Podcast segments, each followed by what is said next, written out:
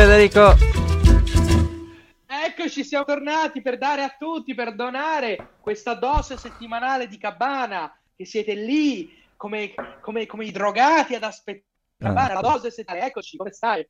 Tutto bene, grazie. Tu? Bene, bene, bene, carichi, carichi, carichi. Sì, beh, gran puntata questa, eh. Cioè, qui Eh, beh. questa, questa spacca. Eh beh, Sì. eh beh. Perché spacca? Perché? Perché vi diamo una dose più grande oggi?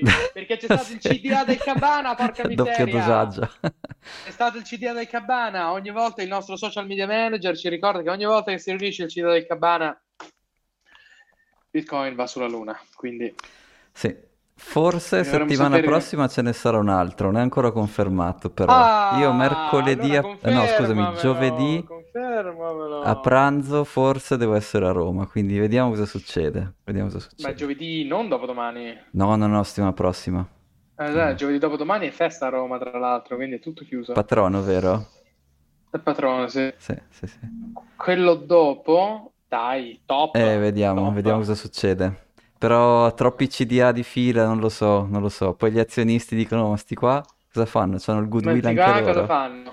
Ah, grande notizia, prima di partire, grande notizia che mi ha Vai, fatto vedere vai. Filippo. Quelli di- dei 300 Vai. milioni di goodwill in perdita, te li ricordi? Riot Mining. Come no?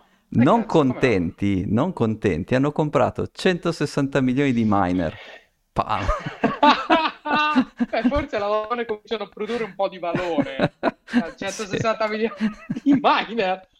Aspetta, aspetta, aspetta, aspetta. Sto digerendo l'ora la valutazione. 160 Vabbè, ma tu di li miner. metti in ammortamento al 5% su 20 anni, che te ne frega, dai, bu- buttagli dentro, vai. 160 milioni di miner, ma costano 3.000 euro l'uno. Quanti cavolo ne hanno comprati? 160 milioni Sì. diviso 3. Quindi sì, diciamo che c'è qualcuno dall'altra parte dell'oceano abbastanza bullish su Bitcoin. Quindi, beh, Hanno comprato 53 milioni di pezzi. no, è impossibile. No, scusa, 3.000, no, no, scusa, 50, no, eh, ho sbagliato, sì. oh, no, ho messo 3 zeri, scusa. 53.000 pezzi hanno beccato. Ah, un sì, bel scusa, capannone, avevo- sì, sì, sì. Eh, 53.000 pezzi sono tanti, eh? Sì. un bel capannone. Dai, ehm, allora, gli argomenti di oggi sono... Minchia, pezzi, bene, Euro bene, vedi dollaro. la gente vina, lo vedi che tu... Aspetta un attimo, No, scusa, eh, che ti sento un po' che vai che vieni. Vabbè, insomma, gli argomenti di oggi sono Ora, ora mi dovresti sentire, ora mi dovresti sentire meglio. Aspetta, aspetta, Pe- pe- aspetta. Aspetta, va bene, dai. Che tu che sei un miscredente, tu che sei un miscredente, Sì. vedi che c'è gente nel mondo che quando non sa come buttare soldi ci fa il mining? Lo vedi? Lo vedi? Lo vedi tu che non ci credi? Sì, Tu eh, che credi solo- mega tu che competitivo. credi solo- Sì, sì. Beh, scusa, se stai tutto in perdita, se stai all in perdita, aggiungi un'antichia e fai qualcosa di utile. Sì, sì. Anch'io se stavo un, bilione in perdita, 160 milioni, che, che vuoi che sia, almeno ci compri una cosa utile. Eh, eh, quello è tutto vai. capex, no? Quindi tanto li vedi il 5% Eh, all'anno e via, esatto. a posto. Esatto. Esatto. esatto. Ok, scusa. Allora, cosa di, di, di, di- vai, vai. No, no, niente, volevo dose, fare il riassunto, volevo fare il riassunto. Allora, argomento principale euro-dollaro, petrodollaro e NH-dollaro. E questa cosa qua c'è una spiegazione divina perché partiamo dalla creazione degli euro-dollari, che cosa sono e perché ci sono più euro-dollari che dollari. L'ho, l'ho capito adesso, come il petrodollaro, il Eh, NH-dollaro. certo. Minchia, Poi, sai che ti volevo chiedere che cavolo 1974 ufficializzato il patto dei petrodollari, andiamo a vedere che cos'era. E poi discutiamo cos'è un H-dollaro e quali sono le similarità, e... similarità italiane, boh. Le similitudini, le somiglianze, Similitudini, le lo so. Tra, appunto, tra quello e, Cioè, e io, e te, io e te in due, in due non facciamo uno che parla l'italiano Esatto. decentemente. eh. Sì, vabbè. E poi eh, questo argomento principale, secondo me, è super interessante, ti spiega la storia del banking, la storia dell'evoluzione della base monetaria globale, perché noi guardiamo Sì. sempre M2 dei dollari, però andiamo- gli euro-dollari non sono nell'M2 di nessuno e, e c'è tanto business che gira su- sugli euro-dollari, quindi secondo me è da capire sono molto bene. nessuno. Anche quello degli americani. E no, gli euro-dollari sono fuori dal sistema della Fed. Vabbè, li vediamo Ok. bene dopo. E poi appunto spiega qual è il legame tra la produzione di materie prime e la produzione di denaro, che è appunto il petrodollaro. E niente, poi come news della settimana tu me ne hai mandate un sacco. E poi per finire Sì. ho- vi ho condiviso quattro grafici sulla situazione macro che iniziano a vedersi, a vedere qualche, c'è qualche fessura che inizia a vedersi e la, la discutiamo un attimo. Dai, che dici? Facciamo le news della settimana o partiamo dall'argomento Allora, sì, principale? no, io, eh, dimmi tu, dimmi tu come vogliamo fare. Dai, eh, le news Allora, sono io veloci di direi notizia, noti- sì, esatto, notizia spacca, spacca schermi. Tua zia ha detto che rialza i tassi, la tua prozia, prozia, prozia. Ah, la Coco Chanel Eh, Lagarde. Ah, sì. Coco Chanel, zia Lagarda, Sì. ha detto che rialza i tassi, quindi ragazzi, a luglio nessuno più comprerà una cazzo di casa, oh, non si può dire questa parola, Vabbè, nessuno comprerà più case da quando, da quanto te lo sto dicendo che io sto aspettando il crash dei, che è uno dei, dei tre, col- delle tre colonne del, ca- de- del cavale, dei tre pillar del cabana. E uno è, io voglio vedere il real i estate che cavalieri dell'Apocalisse, i cavalieri dell'Apocalisse, il real estate che crolla. Beh, se alzano ancora i tassi, nessuno comprerà casa nella seconda metà di quest'anno. Sì. Dite addio, ma vuol dire che i prezzi si I abbasseranno. prezzi scendono assolutamente, ma Thomas, come il buon Thomas ci dice, ci ripete da mesi. eh, sta aspettando come uno squalo, così quando tutti hanno paura di comprare, e lui va giù e compra tutto, va giù e compra qualunque cosa si Tac. muova. Esatto. Eh, certo, certo, certo, certo, certo, assolutamente. Quindi, ottima informazione questa qua. Quindi aumenteranno i tassi, compratevi casa nella seconda metà di quest'anno perché costerà di meno. Allora, detto ciò, Mm. eh, un sacco di roba, eh, un sacco di roba, un sacco di notizie. Partiamo con il signor Michael Saylor, che sapete, io e Thomas adoriamo e veneriamo un po' come una figura santa. Uno dei nostri pilastri nel Dai, cuore sogno del Cabana. cabana. Dobbiamo invitare Sailor una dei nostri, delle nostre puntate. Va così. Ci diamo questo, questo obiettivo. Aspetta, aspetta, aspetta, aspetta, se- Obiettivo- Prima o poi abbiamo Michael Saylor al cabana. Esatto, questo è l'obiettivo, uno degli obiettivi. Ok, esatto. ci sta, perché tutti- è uno che tutti e due adoriamo. Quindi il signor Saylor dice, mentre tanti altri o stanno sul cavolo a te e piacciono a me o viceversa. Esatto. Allora, Michael Saylor, Credit Agricole chiede la registrazione come custode in Francia. Quindi tutte le banche si stanno muovendo, ma soprattutto questa è la settimana dove sono successe varie cose. Il Madonna Santa. Larry Fink, CEO di BlackRock, BlackRock che ha sputato fuoco contro Bitcoin, contro le cripto per anni, definendole poco più che del letame. Bitcoin può evolversi come un mercato globale, in un mercato Ma globale. hai letto perché ha, si è cambiato posizione così? No, t'ho perso. Perché lui diceva, Tom- quando, t'ho perso, quan- t'ho perso. Io adesso ti sento, sì. Dimmi, dimmi. Sì, lui diceva, quando abbiamo pubblicato un articolo su Bitcoin, sul nostro blog abbiamo ricevuto 600.000 visite. Quando abbiamo pubblicato un articolo su, so, sui tassi di interesse con un'altra cosa, va 20 volte in meno il traffico. E quindi è il mercato che gli ha detto, noi vogliamo, vogliamo giocare con, con Bitcoin. E alla fine, cioè, il mercato ha vinto, insomma, per ora. Fidelity fa, sembra che Fidelity faccia domanda per uno spot ETF su Anche Bitcoin loro, sì. A seguito, a seguito di BlackRock. Ragazzi, BlackRock e Fidelity sono come nel Medioevo la Chiesa Cattolica e il Sultano Ottomano. È gente potente, è gente grossa, non è la banca Lazio Nord eh, su cui ho il conto che ha due filiali in croce. Non è la banca del, del non so che, del, del Tevere Basso. Chiaro, chiaro. Sono banche grosse, sono banche enormi. È il sultano ottomano in piena espansione e il Vaticano equivalente di oggi. È gente grossa, quindi BlackRock e Fidelity. Ok.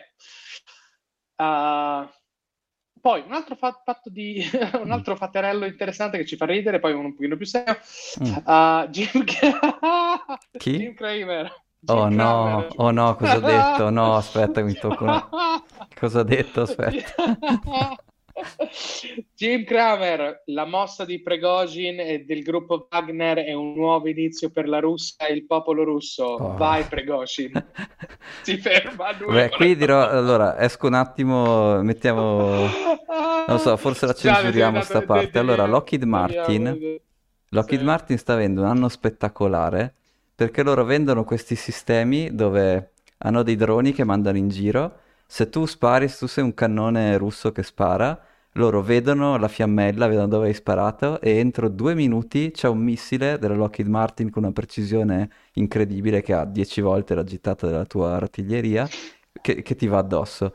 E c'è tutto l'ambito militare che sono estasiati da questa roba che è potentissima, è due generazioni indietro quella che hanno gli Stati Uniti adesso e aveva fatto preoccupare così tanto i, gli, gli, stati europei che eh, l'Italia e la Francia avevano un programma diciamo, unito per fare anche loro una batteria antimissilistica e hanno, avuto, hanno, voluto mandarla in Ucraina di corsa per far vedere che anche loro possono, hanno qualche giocattolino nuovo molto efficace. Ma, eh, aspetta, e... che strada ce l'hanno i russi? Che ti identifica subito dove spara no, il cannone Lockheed o Martin, gli americani? Eh, no, Lockheed eh, Martin. sì. E allora non ho capito chi è che c'è la due generazioni indietro, scusa ogni tanto salta l'audio. Eh, quello che mandano in Ucraina è due generazioni indietro. È come se fosse... Sì, anch'io ti vedo continuamente saltare. Eh, scusa, è come eh, se fosse so tecnologia di dieci anni fa, due generazioni indietro. Che e... hanno dato agli ucraini. Eh okay. certo, quindi gli Stati Uniti invece okay. hanno quella nuova. E quindi tanto per okay. dirti, cioè Lockheed Martin cioè, fa, ha, fatto, ha fatto disperare che, che tutti volevano andare lì e far vedere che anche loro hanno le armi nuove per far vedere che non sono rimasti indietro perché ha fatto spaventare tutti. Quindi vabbè, boh, vediamo. Certo. Poi magari no, perdono eh, lo stesso, eh, però questa è una cosa tattica no, di, no, di, di certo, equipaggiamento. Certo. Ecco. No, ma ha fatto ridere che Jim Kramer ancora una volta ha predetto il contrario di quello che è successo. Quindi anche in ambiti non finanziari il signor Kramer spara. No, ma guarda che non bisogna guarda che accuratissime. Non bisogna nominarlo, speculare. è pericolosissimo. Hai ragione, hai ragione, hai ragione. Scusa, ah, do- dobbiamo mettere un nome, gli diamo un nome in codice. Scusa, eh, hai ragione, perché fa male nominarlo. Sì. Diamo un nome in codice, eh... come lo chiamiamo? Jimmy in italiano com'è che si... Gianni? Gianni C. No, deve essere proprio... No, no, no, no, deve essere tipo il panzerotto di Luini, una cosa che non c'entra niente, proprio completamente di... Il supplì, il supplì la pita taglio di Re di Roma, chiamiamolo una cosa diversa proprio. Il supplì, dai, il supplì. Ecco. Che sennò porta male. Sì. Ok. Um, poi altre notizie dai mercati, un po' interessanti, perché questi io non me lo spiego. Sempre loro, gli svedesi, gli mm. svedesi, mm. amico mio. Uh, la Svezia abbandona il, l'agenda economica per, basata sul climate change e abbandona i target di energia rinnovabile. Fermo, fermo. Per, per, sono gli stessi. Per Aspetta, per aspetta. riaccendere il nucleare. Eh, sì, eh, lo so dove stai andando perché voglio riaccendere il nucleare. Il cabana è due o tre mesi avanti alla curva, cioè non c'è un cazzo da fare. santa. cioè. cioè, se ne sono fottuti dei vaccini, se ne sono fottuti dei... dei... Green Energy Targets, cioè, ma sono, sono veramente dei ribelli. Cioè, sembrano tutti dei pici freddi nordici che, che, che mangiano solo lì pesce, pesce marcio dentro le lattine e hanno delle donne meravigliose, ma in realtà sono dei ribelli, sono dei punk cr- crimi, crim- grandissimi, non si vaccinano, buttano a quel paese eh, i Però scusa, Greta di dov'è? Greta non è svedese anche lei, di dov'è Greta? Eh, anche so. Greta, sì, però... Eh, però è, un, po', un po' un punk anche lei a modo suo, a parte è sbagliata. Vero, è vero, sono dei ribelli, sono, dei, ribelli, sono dei, sì. dei ribelli, sono questi signori svedesi. Quindi così, queste sono un po' le notizie, notizie della settimana. Mm-hmm. E vabbè, poi ce n'è una che non, non, non, uh, non, la portiamo a galla perché non c'entra assolutamente niente con i nostri temi. Ehm... Non, non so niente, qual è, ma lasciamo, qua... lasciamo, top secret. No, no, così. no, lasciamo top okay. secret. Lasciamo top secret. Uh, quell'altra che ti avevo mandato, che te dici... Allora, va bene, no, e niente, quindi queste sono le notizie. Sì, quella più clamorosa, secondo me, per Bitcoin e tutto questo ecosistema è il signor Larry Fink di BlackRock sì. eh, che tesse le lodi di Bitcoin dopo averne parlato sì. Male, molto male per, per, per anni. Eh beh, ma d'altronde se i tuoi clienti ti chiedono una cosa una volta, due volte puoi dire di no, alla terza se tu dici di no vanno da qualche altra parte, quindi... Guarda, ma lo vedi Eh, come sì. si incastra tutto con la SEC che dà il cazziatone a Coinbase e, e quegli a Binance, poi BlackRock che fa la domanda per lo spot ETF, cioè boh, tutto parte di, di uno schema più, più, Mhm. più ampio di adozione, quindi via, dai, Sì. bene. Dai, passiamo Vai, euro-dollaro, vai. petrodollaro, dollaro. Allora, cos'è un euro-dollaro? Oh, facci sognare. Un euro-dollaro è un conto, è un dollaro tenuto in, in banca non americana, quindi non una filiale di una banca americana all'estero, una banca che non ha proprio niente a che fare con gli Stati Uniti. Questa cosa qua ha il primo e più grande vantaggio che non, non è supervisionata dalla Fed, quindi una banca non americana può emettere quanti dollari vuole, sta al suo risk management team di capire quanto può esporsi, ma se vuole creare 3 trillion di dollari può farlo perché non ha nessun, eh, nessun limite, la Fed non la può controllare. E quindi eh, ci sono meno requisiti bancari, meno, ehm, qui, mm, puoi fare, la banca può fare più leva, quindi puoi mettere più di, di questo euro-dollaro rispetto a dei dollari veri. Chiaramente dall'altro lato della medaglia che questa cosa ha più counterparty risk, cioè più la banca si espone, più si espone dicendo che riesce a procurare dollari, appena uno glieli preleva sul serio poi non li ha, quindi, quindi il bilanciamento è quello. Ed erano nate inizialmente questi, questi conti, conti in banche europee in dollari perché dopo la seconda guerra mondiale gli sovietici avevano dei conti in dollari nelle banche americane, ma li avevano spostati verso il fine degli anni 40, primi anni 50, e hanno iniziato a spostarli in Europa perché avevano paura che con le invasioni che, che stavano per fare, ad esempio nel 1956 hanno sovvertito l'Ungheria, dei porci, ah, no, eh, avevano, ave- insomma, avevano paura che gli, che gli facessero delle sanzioni, qui- quindi la storia rima sempre alla fine. bloccassero i Eh, soldi. esatto, sì. e quindi cosa hanno fatto? Invece che lasciare i dollari nelle banche americane, hanno spostato questi dollari in banche, mh, diciamo, più amichevoli. Ce n'erano un paio a Londra, la più importante, diciamo, anzi, era a Londra, poi c'era anche un paio a Parigi. E in realtà si chiamano eurodollari non tanto per la cosa europea, perché questa banca più importante londinese si chiamava Eurobank e ai tempi c'era una- un servizio di messaggi eh, di- tipo telematici, si chiama Telex, e le banche si scambiavano questi messaggi mettendo un, un nome per mandare un messaggio ad una certa banca e il nome di questa banca, Eurobank, era Euro. Euro. Ok, Eh, e quindi per questo sono stati poi chiamati eurodollari. ok. Direi che continuerei con la storia degli eurodollari perché naturalmente si evolvono in petrodollari, e quindi siamo all'inizio degli anni 50, però andando avanti dopo un po' arriveremo. Quindi, attenzione, aspetta, aspetta. Quindi gli eurodollari sono conti in dollari tenuti su banche europee Sì, sono iniziati così, sono iniziati Sono così. iniziati così. Quindi Però chiunque poi avesse dei, dei- dei dollari in banche europee, eh, però che, che cos'è che è successo? Eh, chiaramente i russi, eh, i sovietici, scusa, dicevano, però noi questi conti che abbiamo in dollari nella banca di Parigi, in questa banca di Londra, non sono protetti dalla Fed. Quindi io voglio essere compensato, voglio un tasso di una percentuale di rendimento più alta di quella che tu mi fai comprando titoli del tesoro americano, perché se tu fallisci io non ho la Fed che ti protegge, perché tu non sei una banca americana. E questo è verissimo, fa parte del counterparty risk che, che- che i sovietici si prendevano per tenere dollari in, in banche non americane. E quindi c'è stata sempre fine degli anni 50 una cordata di banchieri, indovina di dove? Chi è che si ingegna se uno dice dammi i soldi che ti faccio di, do- di dove erano sti banchieri? Che... Svizzeri? No, O no, svizzeri meglio, napole- meglio. nap- napole- napoletani? Eccoli. Una cordata di No, vai. banchieri Non italiani che ha detto vabbè, se proprio volete darci sti 600 milioni di dollari perché non vi danno abbastanza tasso di interesse, dateli a noi che ci, pe- che ci ingegniamo noi a trovarvi, a farvi un magheggio. E così questo, da quello che era semplicemente tenere un conto in dollari, cioè che erano dollari veramente anche trasportati fisicamente dall'America, lentamente hanno iniziato a creare questi prodotti che erano dei conti in dollari finti, che potevi convertire in dollari su certe condizioni, e che avevano il, il vantaggio rispetto agli, ai dollari veri di pagare un tasso di interesse più alto.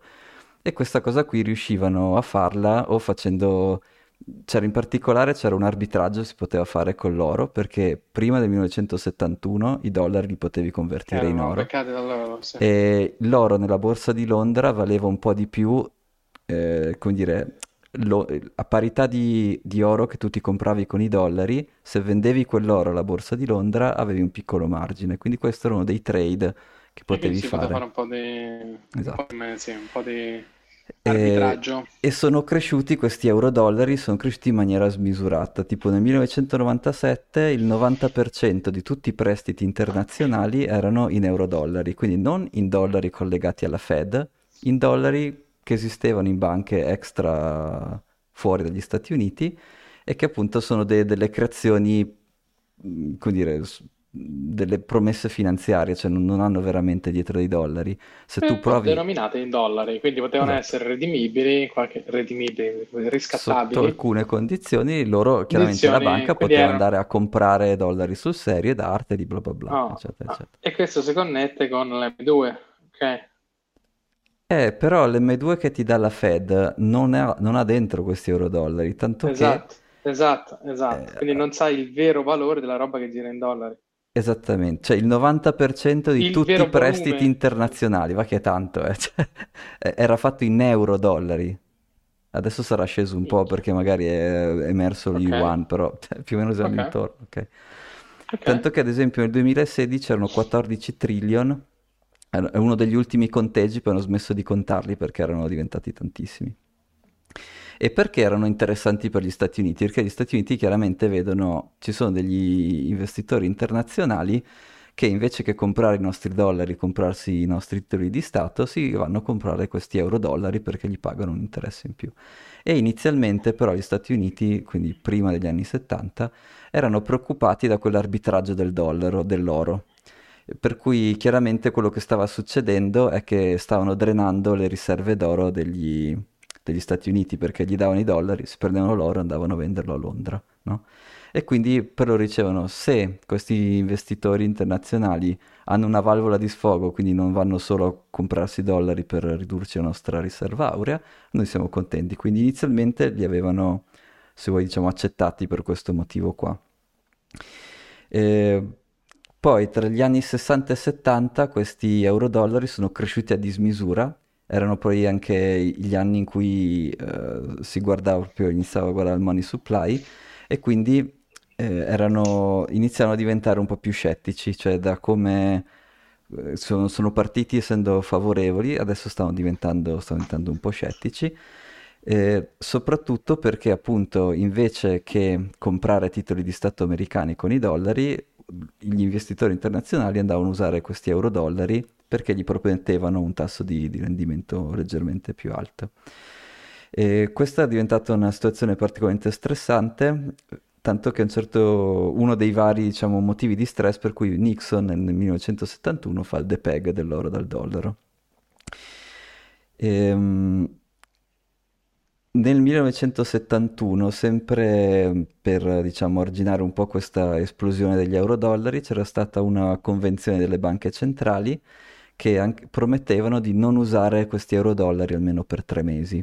Ed effettivamente per tre mesi non li hanno usati, ma poi non sapevano più dove mettere i soldi, quindi eh, li, hanno rimessi dentro questi strumenti di euro-dollari.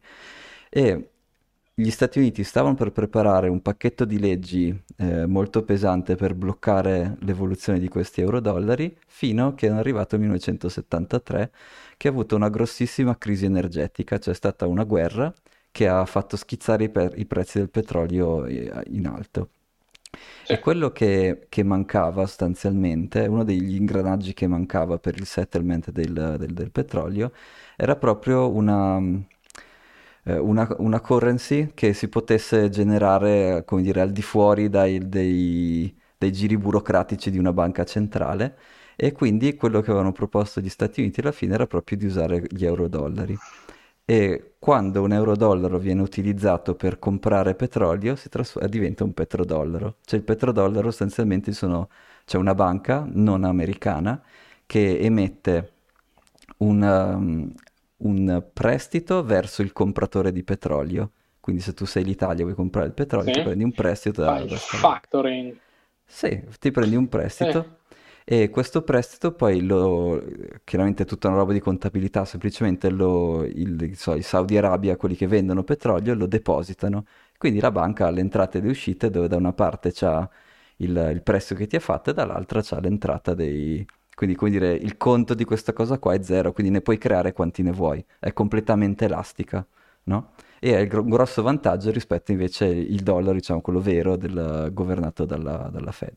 Quindi il petrodollaro ha quella caratteristica di essere un euro-dollaro, quindi un, dollaro che, non, che, è fuori dal circuito della, della moneta americana, e però eh, in, sotto alcune condizioni può essere convertito al dollaro. E, mh, quali sono diciamo, i, i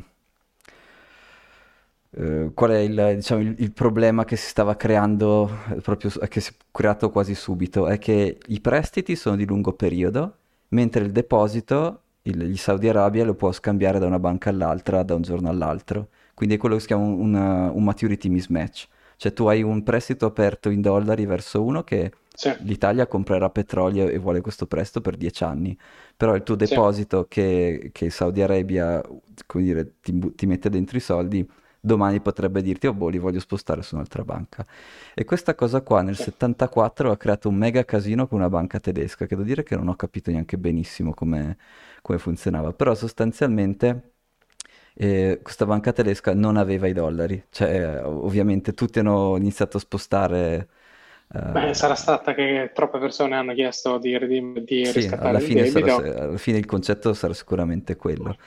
E questa cosa qua aveva fatto, ehm, eh, aveva fatto proprio saltare tutti i mercati, tra, tra, tanto che nel, nel 74 hanno fatto una... c'è stato il primo Whatever It Takes, quindi Draghi non è stato Ehi, il primo a dire quella, quella frase ehi, Nel sdoganiamo il 74, signor Draghi al Cabana. Nel sì, 74, chi lo disse? tutte, tutte le, le banche del G10, quindi Banca d'Italia, Banca francese, tedesca, la Fed, eh, giapponese, eh, top 10, avevano detto che metteranno in piedi dei sistemi per fare in modo che questi petrodollari, questo sistema di eurodollari, sia effettivamente eh, redimibile eh, o comunque ci siano delle sicurezze di liquidità, perché chiaramente quando i petrodollari si fermano, tu hai la, eh, la liquidità globale che si ferma, quindi non c'è più gente che compra e vende petrolio e questa cosa fa un disastro, faceva, fa ancora oggi un disastro sull'economia. E come hanno chiuso il deal nel 74 gli Stati Uniti con l'Arabia Saudita, gli hanno detto va bene, vi come dire, permettiamo che ci siano queste linee di credito speciali per gli euro-dollari, a patto che l'Arabia Saudita compri con i suoi euro-dollari i nostri buoni del tesoro. Ed è per questo che, che UAE è un grande diciamo, compratore di questi buoni del tesoro americano ed è per questo che sono così alleati. E questa cosa qua è super interessante perché ti fa vedere come c'è una materia prima che si deve scambiare e tu puoi creare della moneta che sostanzialmente nelle banche si annulla perché è debito da una parte e credito dall'altra e tu la puoi creare a fisarmonica quanta te ne serve. E, e questo qua è super interessante, spiega anche un po' come funzionerà Bitcoin tra tipo cent'anni, che dove ovviamente eh, una delle cose che, che discutono sempre è che tra cent'anni fare una transazione di Bitcoin costerà tantissimo, perché se Bitcoin vale tantissimo, almeno un Satoshi di fila devi pagare e, e quindi cioè, le transazioni saranno rarissime e quindi ci saranno questi sistemi di credito con, uh, che sostanzialmente uh, saranno delle specie di, di, layer 2, magari un po' più... Ma succederà, succederà negli anni 30 di questo, di questo no, secolo? Tra, tra 100 anni minimo. Ma perché? Scusa, una volta che il mining è lì è finito? No, però quando... cioè adesso Appunto sì, quando, il, quando la reward del mining finirà, ci sono tra, tra 100 anni, quando Bitcoin varrà tantissimo. No, vabbè, però 140, va, 99, va andrà al 99 qualcosa. No? Non lo so, io lo vedo uh, succedere prima, ma comunque, comunque continua, scusa, ah, interrotto. No, niente, questo diciamo è il riassunto di cos'è un euro-dollaro, per come è stato creato quella sua storia e come si r- relaziona con il petrodollaro. E, so, tu hai qualche osservazione o eh, passiamo al sì, allora, ma ancora, aspetta, ma incuriosito tantissimo quando dicevamo prima che gli Emirati Arabi Uniti sono stati forzati con i petrodollari a comprare debito. Perché? Che vuol dire? Cioè, il debito, comprare titoli di Stato vuol dire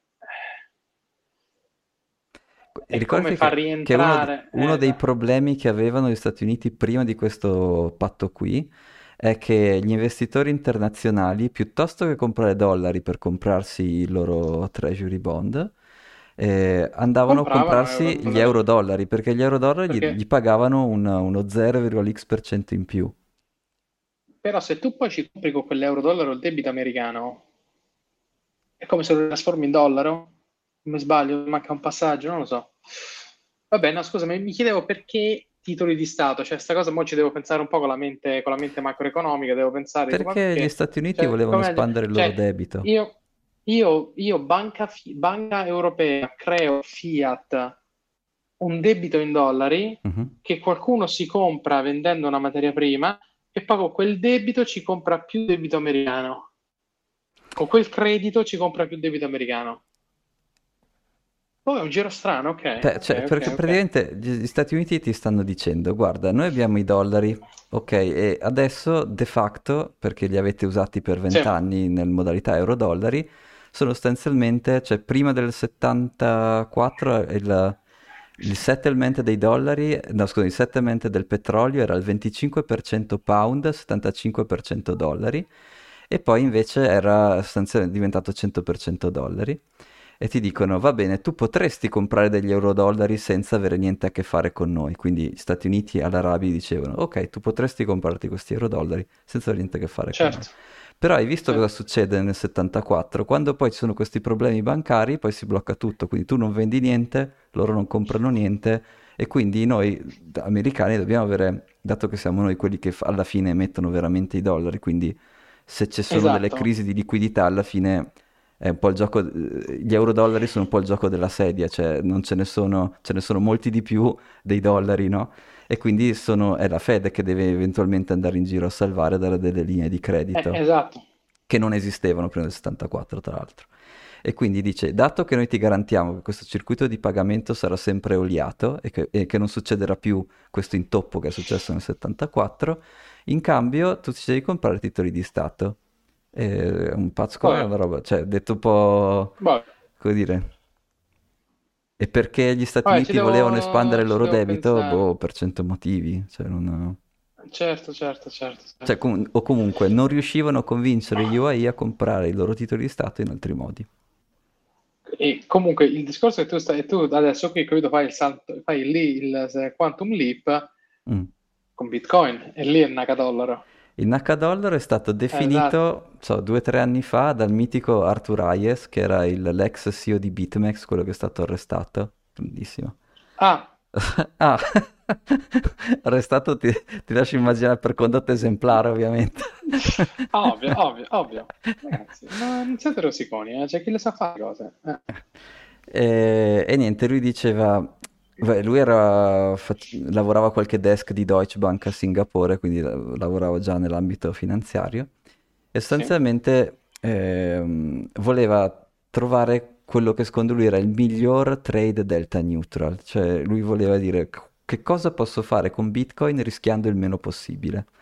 Rischiando il meno possibile vuol dire che tu devi guadagnare sia che Bitcoin vada su, sia che Bitcoin vada giù o comunque devi cercare di perdere, eh, come dire, non dovresti mai perdere.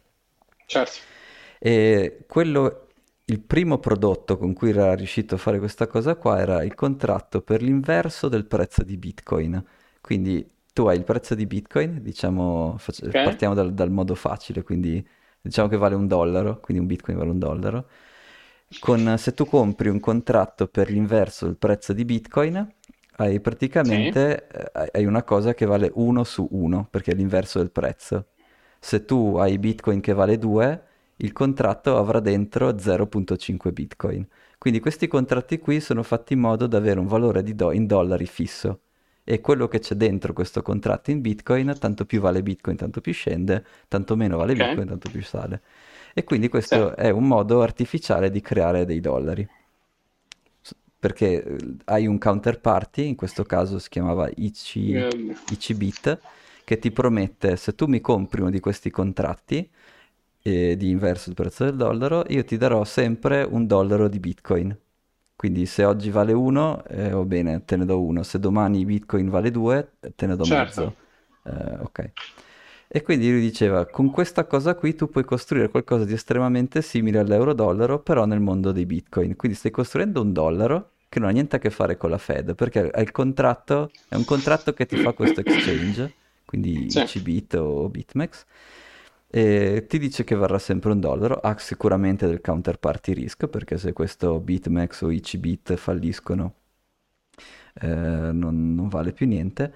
E quale vantaggio ha rispetto all'euro-dollaro? Questi contratti dell'inverso del prezzo sono fatti con i futures. E non so se vi ricordate, a un certo punto c'era anche il Sì. meme qualche anno fa del Cotango, che sostanzialmente quando il prezzo dei futures è più alto del prezzo spot. In quel caso lì, questi contratti ti pagano un interesse. E quindi sostanzialmente lui aveva fatto delle osservazioni e aveva visto Sì. che depositando 100.000 dollari in queste robe qui, alla fine dell'anno in media teneva- otteneva una- un profitto del 30-40%.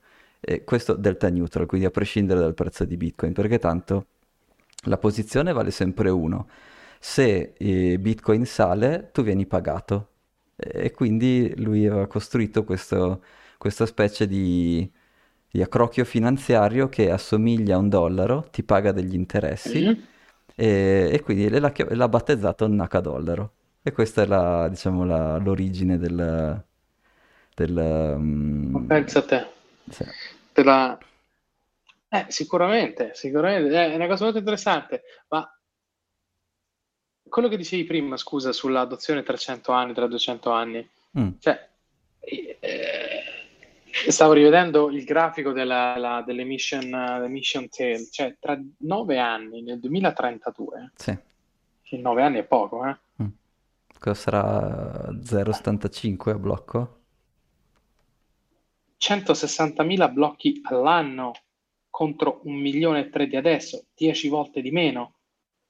Remuneration 0,75, 0,78, mentre adesso è 3, quindi 3,25, 325. Vabbè, ma comunque No, sono scusa, numeri, 6, comunque sono tanti, eh, no? Cioè, per- perché le transazioni le paghi, non so, al minimo puoi fare un ma Satoshi su VByte, quindi... vero, vero, però il, cioè, se nominati nel 2032 saranno nominati ora non so il numero sotto mano, ma il 99, Sì, sì, qualcosa chiaro. per cento Sì, dei... sì. Cioè, una volta che il 99% sono nominati, Eh, però, tu- però ci sono anche le fee di no? transazione, no? Cioè il miner guadagna la reward e la fee di Esatto, transazione. esatto, esatto, esatto. Quindi sarà tutto sulla fee, perché non guadagnerà quasi più niente Sì, sì, sulla... ma infatti, Esatto. e- però ce n'è- comunque 0,75 bitcoin sono tanti satoshi, sono comunque un bel, bel numero di satoshi, no? Eh, vabbè, certo, no, vabbè, se lo vediamo in Quindi, Satoshi, sì, tu mm, dici... quindi vuol dire, se il prezzo di, in teoria il prezzo di bitcoin continua- continuerà a salire, quindi i miner riusciranno a guadagnare da quel modo lì. Però se tu vai ancora più avanti nel futuro, non so, 100 anni magari ancora poco, so, 200 anni, E a sarà quel punto lì fees, potrebbe succedere che per fare una transazione su Bitcoin, cioè il valore di Sì. una casa è il- la fee di transazione. Può essere, perché Quindi sarà se- tutti i contratti, sarà tutti i contratti, Esatto, eh, esatto, di, di controvalore. esattamente. Secondo me questa è la soluzione più semplice che mi viene in mente. Ma allora i nodi, cioè le transazioni, chi le fa? Cioè No, le transazioni le faranno sempre perché i miner hanno, hanno il loro, eh, comunque i loro, i loro macchinari li hanno. L'elettrico, vabbè, speriamo che diventerà sempre più economico, quindi quello sicuramente andrà- verrà- verranno eseguiti. Però pagare una transazione non sarà più una cosa così semplice, quindi ci saranno, ci dovranno trovare dei modi, dei modi alternativi. E uno di questi è fare dei, dei pool, quindi come dire, in più persone, pre- come dire, tu- il miner farà da banca, dice ok, io vi anticipo i soldi per pagare questa transazione oggi, però voi me li ridate nel tempo. È come una banca, diventerà la stessa cosa, lo stesso sistema dei- degli euro-dollari. Ma quelli dei 160 milioni, se gli avanza un milioncino nella contabilità, perché non ce lo vediamo? Sei stato tu in Cioè, Texas, sa- avevi- eri andato in missione a conoscere questi disperati, miseria. Che Eh, disperati, che disperati, eh. mamma mia.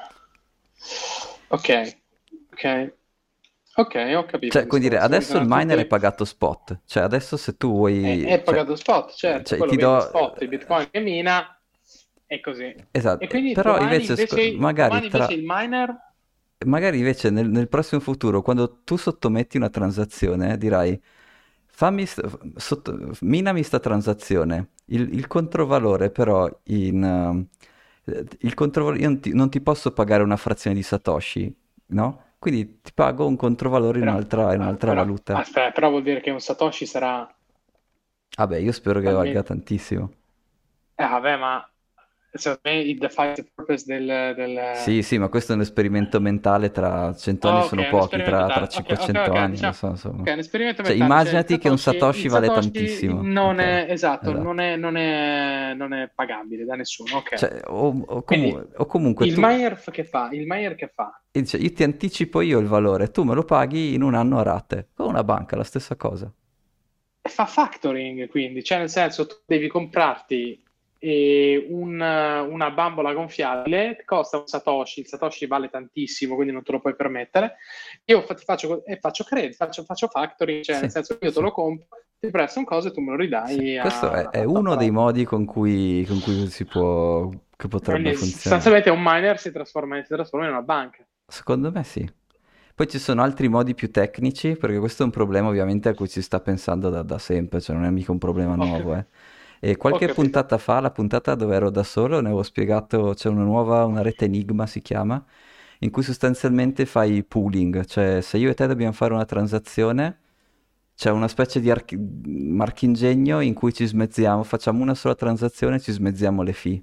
Quindi ci sono anche altri modi con cui puoi, eh, diciamo, puoi Ok, provare a di- lavorare su sta roba.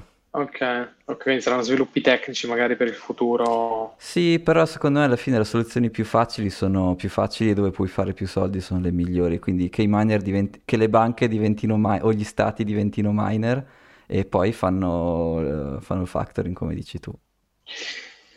E sostanzialmente secondo me si osserverà una, una cosa ah, che non c'entra molto con quello, però nel senso è vitale che si prenda la scala prima che il mercato sia consolidato, perché come in qualunque mercato in crescita arriva un punto dove ci si stabilizza. Perché mi hai fatto pensare a questo? Perché Mm. arriverà il giorno in cui la Banca Centrale Europea dirà allora noi diventiamo il mega miner europeo che fa il gioco del factoring che hai detto tu, però siamo fatti da un consorzio di uh, 200.000 miner europei, però Mhm. devi avere almeno tot hash power. Mhm. Quindi sostanzialmente taglieranno via tutti quelli piccoli e quelli grandi faranno parte del consorzio. Quindi chi è interessato al mining, secondo me, deve anche accelerare nel creare la scala necessaria per affrontare le sfide del futuro. Guarda Quello qua, con la 5 scala del Cabana, guardalo qua. E 80, cosa sono? Kilo hash. 81.193 hash al secondo, guarda di qua. Minchia quanto miniamo, minchia quanto miniamo. Esatto, perché si vanno a consolidare, cioè come all'inizio tu potevi minare, chiunque poteva minare, ma nel futuro la scala sarà quella che, che, che- che conta. Quindi Sì. sì, se voi se vi interessa minare, secondo me sbrigatevi perché ci sono ancora pochi anni per mettere su qualcosa di, che abbia senso prima che prima che qualcosa si metterà in mezzo, o la regolazione o la difficoltà tecnica di qualunque tipo per Ma la impedire che regolazione, sai, non mi spaventa, perché se uno Stato fa la regolazione, l'altro lo toglie. Vedi la Malesia. Mm, no? Beh, è vero, Quindi, però sai boh. com'è, se uno vive in Europa è difficile andare a fare eh, mining in Malesia. Eh, Sebbene vabbè, ma si diventa amici- azionisti di miei- tanti posti nel mondo, dai, non è, non è che devi Sì, essere sì, azionista sì, solo in società italiane, eh, non sei obbligato. Sì, sì, sì, sì, sì, sì, Oddio, poi magari il fisco ha da ridire a seconda di dove sono le società, però è un altro discorso. Altri discorsi quelli. Il fisco, Mamma mia, che paura. l'agenzia delle entrate, l'agenzia delle entrate. Ade. Ti ho, l'ho- ti ho portato, ti ho portato davanti all'Ade a Milano, hai visto? Ti ho fatto passare. Ragazzi, Thomas mi ha portato davanti all'agenzia degli- delle entrate e ha avuto un brivido freddo sulla schiena. Ha avuto un altro po' mi sviene lì davanti. Questo posto infausto, infelice. Ma che ha delle brutto. storie assurde, c'è dentro dei bunker che erano de- delle sale bunker che erano rimaste chiuse per decenni, poi i genti le ha, le ha aperte dei, tipo dei segretari, e dicono, ma cos'è sta chiave? Boh, l'ha, l'ha aperta per caso, trovato i tesori di Mussolini, cioè Madonna, delle con i robe. gerarchi, co- con, con le ossa dei gerarchi Esatto. Eh, spero si, eh, abbia staccato i denti d'oro e li abbia venduti e non ci guadagnava qualcosa. Cioè. Ok. E... Ok. e niente, no, questi Ok, erano i tre tipi di dollari, dei, secondo me è super dei, interessante. Che appunto il dei dollaro NH-dollari. È una cosa che puoi creare, una, una banca lo può creare, boh, o in maniera, un gruppo di persone anche in maniera più distribuita può decidere che, che ne so, loro eh, me- hanno un, do- un Bitcoin di controvalore, quindi lo mettono lì come, come pool e dicono su questo Bitcoin noi em- emettiamo del credito.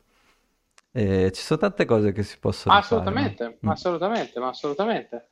Che è una cosa che alcuni già facevano, no? Sì? I tuoi amici bulgari, quelli di vari servizi, no? Anche- credo anche BlockFi lo facesse prima di andare a zampe per aria. Eh, beh, è un business dove si Ah, va a zampe per l'aria facile, perché a seconda di cosa eh, esatto. prometti... Eh, però po- cioè, puoi anche farlo, cioè, non è, non è che devi per forza andare a zampe No, però all'aria, ecco. capisco il tuo ragionamento. Uno avrà un asset e su quell'asset verranno emessi degli strumenti di credito di debito. Sì, E quello là fungerà da, da riserva e da, da asset collaterale. esatto, sì, sì. Beato chi ce l'ha, Cabaners, beati voi che ce li avete, Cabaners. Sappiamo che siete un covo, siete un covo di bitcoiners, siete, siete ricchissimi voi che ascoltate il Cabana. Bravi, bravi, un giorno direte.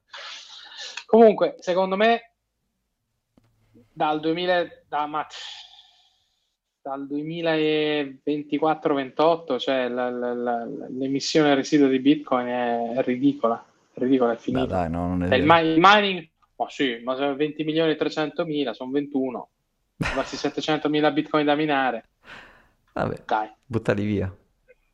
no, per l'amor del cielo, ma se guardi i numeri, se guardi, se guardi i numeri di prima, Sì, ecco, sì, ne, ne certo. minavano... Bene, bene, bene. No, ecco, questo qua sì, sicuramente Dai, guardiamo un po' di grafici spaventosi, eh, sulla, sulle emissioni di, di- Ah, sì, sulla cartola. Come? No, ti sento sempre un po' che vai che vieni, a volte parlo- ti parlo Eh, sopra, no, dimmi pure, vai, eh, vai. non lo so perché. No, dicevo che la cartolarizzazione di Bitcoin è inevitabile, ma forse anche di, di più, di più asset. Comunque, exciting times ahead. Cioè, Eh, ultima informazione, Filippo mi, mi informa che eh, ha pubblicato una storia di qualcuno che dice che il nuovo, che mm, Bitcoin andrà a 100.000 euro la sera del 19 maggio 2024. Ormai siamo diventati dei, dei divinatori al cabana, quindi, quindi ormai è in in base a rete questa cosa? In informazione. Non lo base... so, non, non lo so, non ho la luna piena, non lo so, non l'ho Beh, capito, tu però mi scherzi. Mm. Allora, no, beh, questi sono come giocare, giocare la schedina, dai. eh, Beh, diciamo, guarda, allora, allora sì, io sono della tua scuola, però in questo gruppo di, di trader ex Goldman Sachs eh, grossissimi, ce n'è uno che è rispettato, che fa tutto uno studio dei cicli lunari e l'S&P 500. Non ho... Non è... Oh, e ci prende più del 50%. Io non lo... O, o se è culo, non lo so. Però quindi, non lo so, non sottovalutare, io ormai sono- mi sono arreso a tutti, con boh. E questi cioè, è, Vabbè, è gente eh, seria, non, non siamo io e te che dice, sì, sì, vado sì, da, da quella che ci eh, legge i tarocchi e compro Lockheed Martin. eh, No, no, è que- cioè, eh, esatto, boh. gente, gente, gente che, che muove soldi. Quindi segniamoci la data 19 maggio Sì. 2024. Fase lunare com'è? Crescente, come sarà? E c'era scritto, aspetta, aspetta, aspetta, no, non c'era scritto, ma era a forma di D, quindi era crescente, era crescente, Perfetto. ma non era piena. Ok. Vabbè, vabbè. Dai, eh, guardiamo i, dici, i grafici, quelli dove spaventarci un po'. Dov'è che li ho messi? vai. Allora, ve ne ho mandati tre o quattro, mi pare. Il primo, Banca, del- Banca di Francia. Lo vedi come, come scende bene? Sì. E questo è il volume dei prodotti di- del cibo. Ok? Quindi questo è una specie di indice del, del benessere e della voglia di spendere del popolo, questi sono francesi, quindi insomma qui vicino a noi. E insomma, non è, non è proprio un bel grafico, ecco, diciamo che durante la crisi 2008-2009 era sceso un po', ma era comunque, era mantenuto. Poi nei dieci anni di quantitative easing eh, non aveva fatto altro che salire. Durante il Covid gli diamo un po' di stimoli, è salito ancora. E invece adesso c'è un po' di... Collasso verticale, per l'amor di Dio, eh? Eh sì, eh, questo come è un- ancora un'indicazione di, di sentimento de- della- del consumatore, no? Quindi poi ne ho anche altre, però questa parla Che abbastanza però sì, chiaro. esatto, è, Cosa? è, è a livello di volumi, quindi i volumi stanno diminuendo. Ok. Sì, La gente non compra, le persone non comprano in Francia. Non comprano esatto. da mangiare, da mangiare, signori. I francesi sono messi a dieta. Sono messi a dieta. Eh, Comunque, secondo me questo, questo è è un signor segnale. Sì, brutto segnale. Quello dopo è una cosa un po' più americana, che è gli Il RV. Real Stoke Recession. Ah, Gli RV sono quei, quelle specie di mega roulotte, no? È bravo, sì, Eh, sono, sono quei, quelle mega roulotte americane. che Eh, sono... non mi ricordo per cosa stia RV, è per vehicle e R, non lo so, però sono, sono i- i- quei camperoni americani, no? Esatto. Dove, dove ci, Dopo, dopo vi mando, vi mando una foto di dovrei averci. Che c'hanno proprio, fanno Ne tutte caravane, delle robe assurde. sì. Vabbè, Thomas e ne ha sono... 7-8 a casa. ne ho, ne ho 20, sì. Eh, eh, e però sono una, diciamo, eh, sono discretionary spending, quindi sono, sono le cose che ti compri se hai soldi d'avanzo, come dire, no? Cioè, non è... Esatto, esatto. Non sono, sono E le delle, sono le prime cose che tagli. mm, Ah sì, scusa, non stai meno, dicendo. meno, ci- no, no, meno 50% di vendite, cioè il grafico è molto, molto, molto, E, e cioè però e la cosa interessante è che sono le prime cose che non compri, no? Perché se Eh tu hai certo, del- è una delle sensazioni... cazzata. sì. E quindi storicamente sono stati un ottimo segnale di, di recessione, come vedi, ci hanno Eh, quasi ma sempre amico preso, mio, ma amico mio, ma se l'inflazione fa crescere i prezzi di tutto, tranne che dei salari, e tutto costa di più, tu è ovvio che hai meno soldi. È ovvio che genererai una recessione, sì sì, ma io sono d'accordo. Cioè, Il gioco è tenerla al punto, sto- sta storia, che non genera la recessione, ma Sì, ci sono dei, degli sbilanci, eh sì. anche quello dopo, sto vedendo, scusa, sono andato a prendere Ecco, quelli dopo, eh, quelli dopo sono due set da diciamo, un riassunto della, della Federal Reserve Bank. Questi è di, Da- della- è di Dallas, però i dati sono di tutti gli Stati Uniti, quindi sono nazionali, e ti fanno vedere la crescita degli stipendi e poi la crescita del PCI è il, ehm, le- il personal, è un paniere di beni di, di tuo consumo personale, e core inflation Ok? invece è, una- è sempre una misura di inflazione, ma sul paniere di beni più generale, diciamo. E quindi tu stai vedendo comunque negli Stati Uniti, è vero che eh, eh, ad esempio in Europa abbiamo visto quel grafico della Francia, negli Stati Uniti abbiamo visto gli RV, però è anche vero che le, le wage stanno ancora crescendo e, e l'inflazione sta ancora salendo. Quindi è ancora un po' presto per dire arriverà la mega recessione, perché insomma finché c'è inflazione, eh, no. no. Eh, scusami, finché c'è la crescita delle- dei, dei salari, eh, no, come dire. Sì, ma non c'è, non c'è, non c'è, non è partita qui, Eh, questi sono dati non americani, infatti. Sì, Lo so, in. America, ma è palliativa, sono saliti poco gli stipendi. Sì, Guarda i dati, guarda i dati. Cioè, ormai sono due anni eh, mhm, che hanno stampato, no? sì. Eh, comunque sono saliti di meno dell'inflazione. Boh, vabbè. Sì, soprattutto di quella core, che è quella più importante, diciamo, quella PC sono le tue spese personali, quindi boh, forse che sì, forse che no. E invece il grafico dopo è la... mm, Ah, non ce l'ho l'unemployment, no, non ce l'ho, vabbè. L'unemployment comunque ancora molto basso, quindi per quello dico che non è ancora il periodo di... cioè la recessione deve ancora venire, però si sta, si sta cucinando, diciamo. E invece l'ultimo grafico sono le, mm, vabbè, le new construction, che sono la costruzione di nuove case. Ehm, difficile da... un po' difficile da, da capire a che punto sia, diciamo che comunque mi- ha ripreso, non ha ancora ripreso il trend pre-Covid, quindi se ti immagini tirare una riga tra gli anni che dal 2009 al Sì, 2019, sì, sì, è sempre in ancora ripreso, sì. salita. Sì. E invece Ok. il- la consumer confidence, ci sono due tipi di, di consumer confidence. Eh, la- il sentiment è immediato, quindi è un- sono dei sondaggi che fanno dei consumatori americani, quindi se io ti faccio questo sondaggio, il sentiment è come ti senti di comprare un frigorifero adesso e invece la confidence è come ti senti di, di compr- se ti dico co- di comprare un frigorifero tra sei mesi. E quindi il rosso è il, diciamo, come la sensazione adesso, quindi sono molto, i consumatori americani sono molto preoccupati, quindi livello 2009, quindi livello Great Financial Crisis però pensano ancora che tra sei mesi, quindi la riga blu, in realtà il mondo andrà meglio. Sono inguaribili ottimisti, diciamo così. Ok. E... l'ultimo grafico è il Purchasing ISM. Sì. Che IS... questo ISM penso sia degli acquisti. Instead for supply management.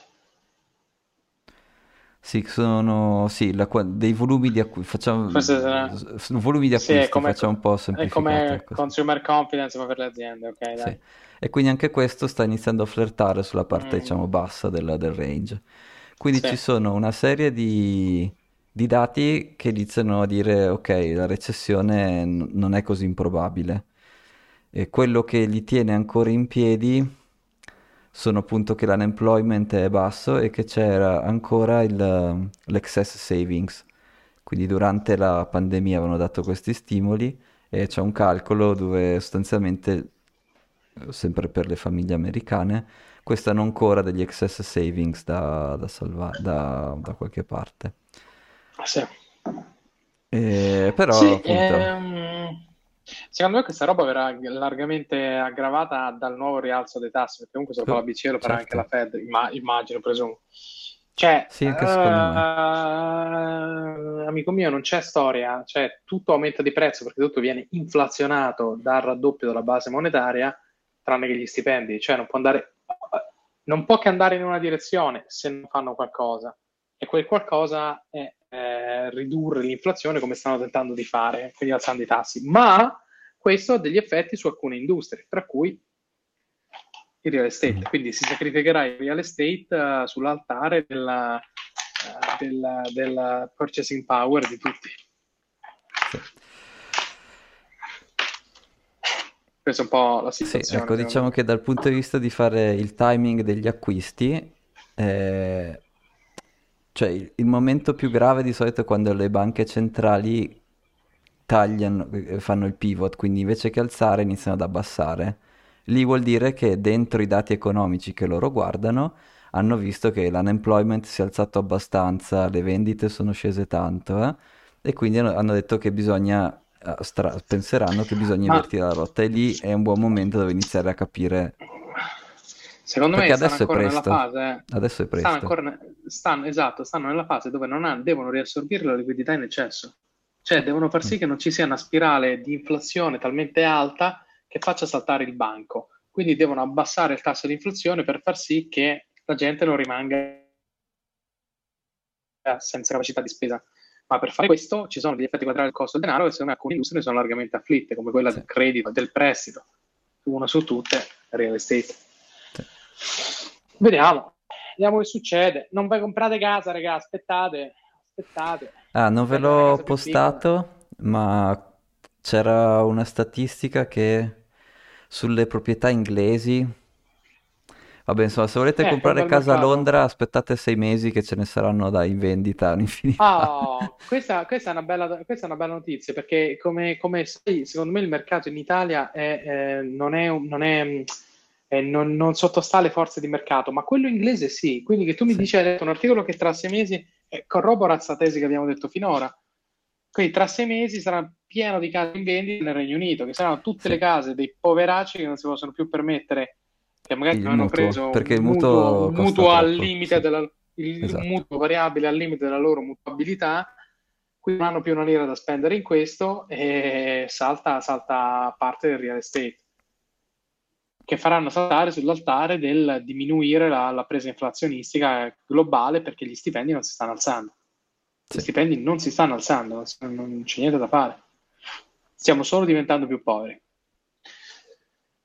E con questa abbiamo dato abbastanza dose ai Vi abbiamo fatto un po' di paura, l'avete capito? Un po' di Bitcoin, uno 0,00001 bisogna avercelo, cioè ecco. Ma compratevelo, compratevelo qualche Bitcoin voi che potete, che siete Consigli di studio di come Cardano. sempre, non diamo consigli di investimento, consigli di studio. Esatto, di Studiate, studio. studiate. Esatto, di ricerca, ricerca, ricerca. Esatto.